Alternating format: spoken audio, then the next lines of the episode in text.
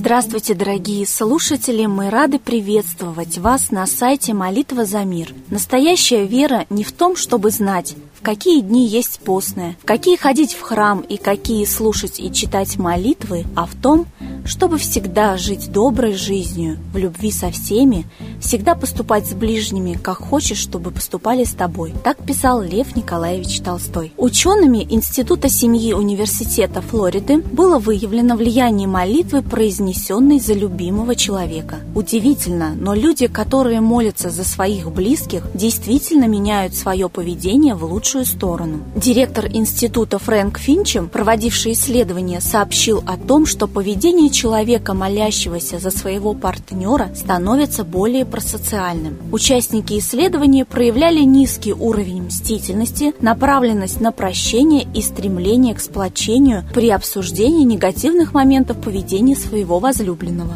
Это первый случай документированного изучения воздействия молитвы на романтические отношения. Так что, дорогие друзья, можно принять на вооружение и обязательно молиться за близких вам людей. А сегодня весь мир отмечает День друзей. Эта праздничная дата считается неофициальной, но повод для ее создания не теряет актуальности. Международный День друзей просто создан для того, чтобы мы, независимо от жизненных обстоятельств и различных перипетий, напомнили своим друзьям о том, как они важны для нас и порадовали их. Про этот праздник в России знают совсем немногие. Между тем, Международный день друзей с каждым годом становится все популярнее. Поэтому, дорогие слушатели, я призываю вас обязательно поздравить сегодня всех ваших друзей с этим неофициальным, но радостным праздником. А сейчас, по традиции, слово передаем Светлане Ладе Русь и прослушаем комментарии на события, которые произошли в мире.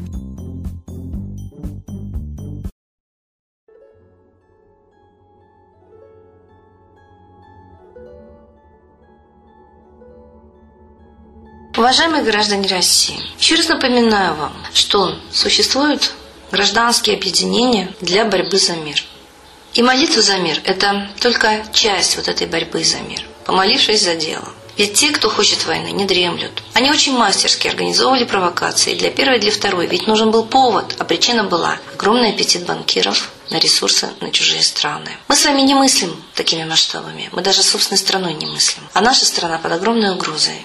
Она вызывает огромный аппетит у международных банкиров, хотя они практически ее поработили, но народ на территории лишнего надо убрать. Как? Естественно, финансовым кризисом, голодом, как сказал Ларуш, миллиарды уйдут из жизни, если этот кризис разразится так, как хотят. Ростовщики, то есть по невозможности уплаты долгов, закабалившие весь мир и потребующие долги к возврату. В принципе, этот кризис невозврата кредитов уже идет, он развивается, как снежный ком. А вот война уже обещается и военными экспертами, журналистами этим летом. Очень похожа обстановка на лето 41-го.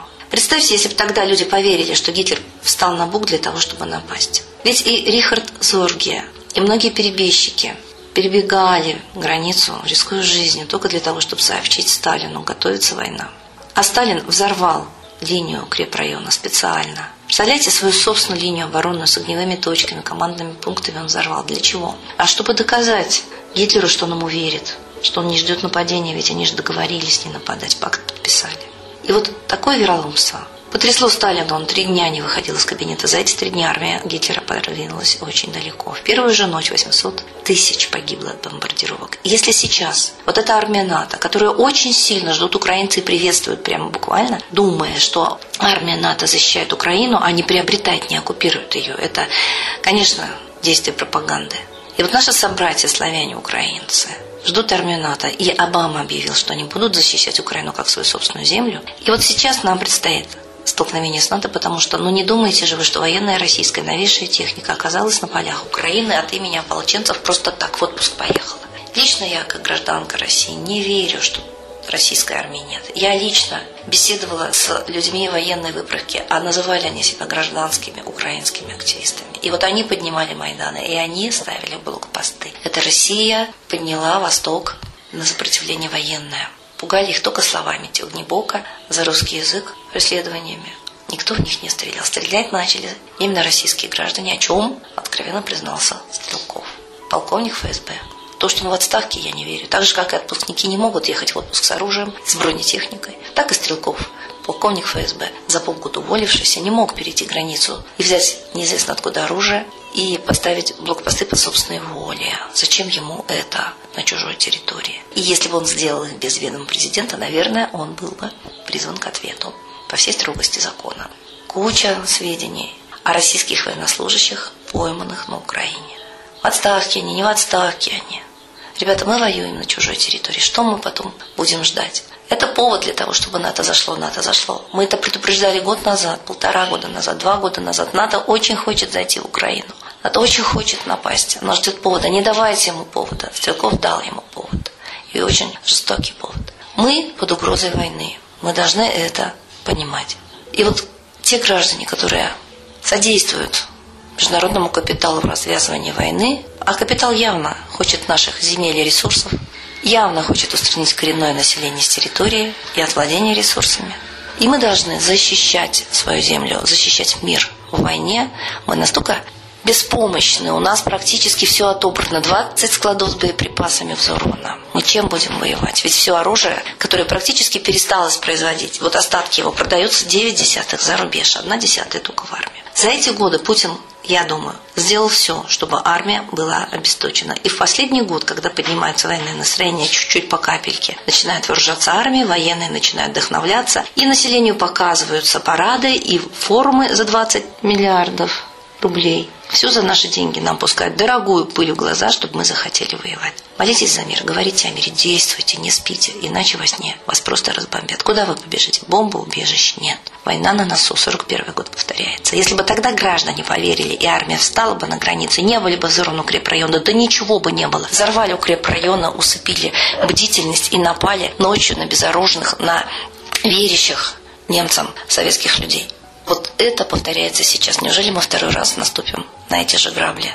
Говорите, что фашисты организовывают Третью мировую. Говорите, что нам нужно показывать пальцами, кто это делает. Говорите, что главнокомандующий своими действиями провоцирует, попускает военной напряженности, агрессии.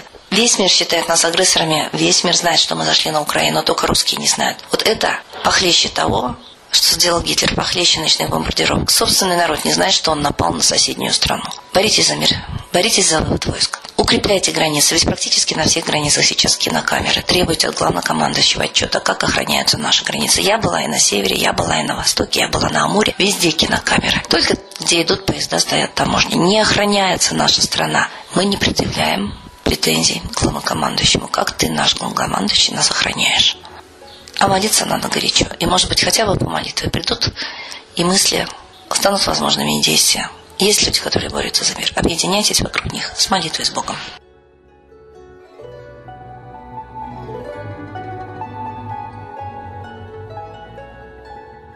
Спасибо большое Светлане Ладе Русь, а сейчас торжественный момент – единая молитва за мир –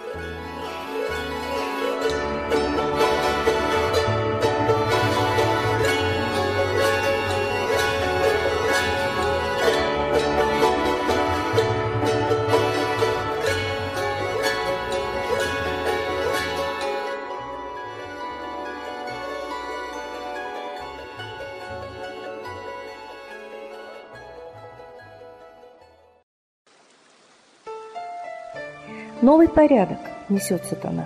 Миру готовы мор и война. Русские боги, спасите страну. Трусости, лени, простите вину. Митра родителем был нам небесным, Стал он Майтреей великим, известным. Слышит он русского люда мольбу, Помощь нам шлет, коль идем на борьбу.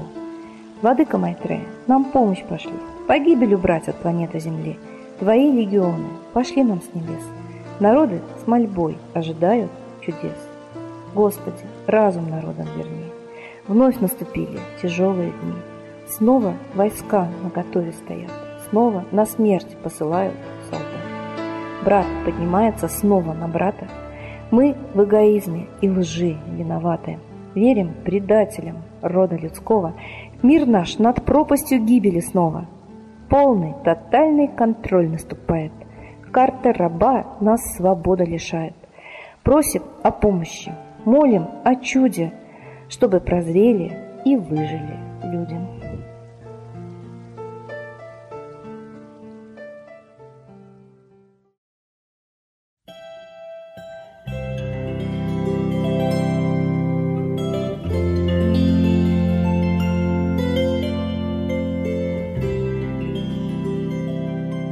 Спасибо всем, кто присоединился к единой молитве за мир. Ждем вас на следующей трансляции. Всего доброго!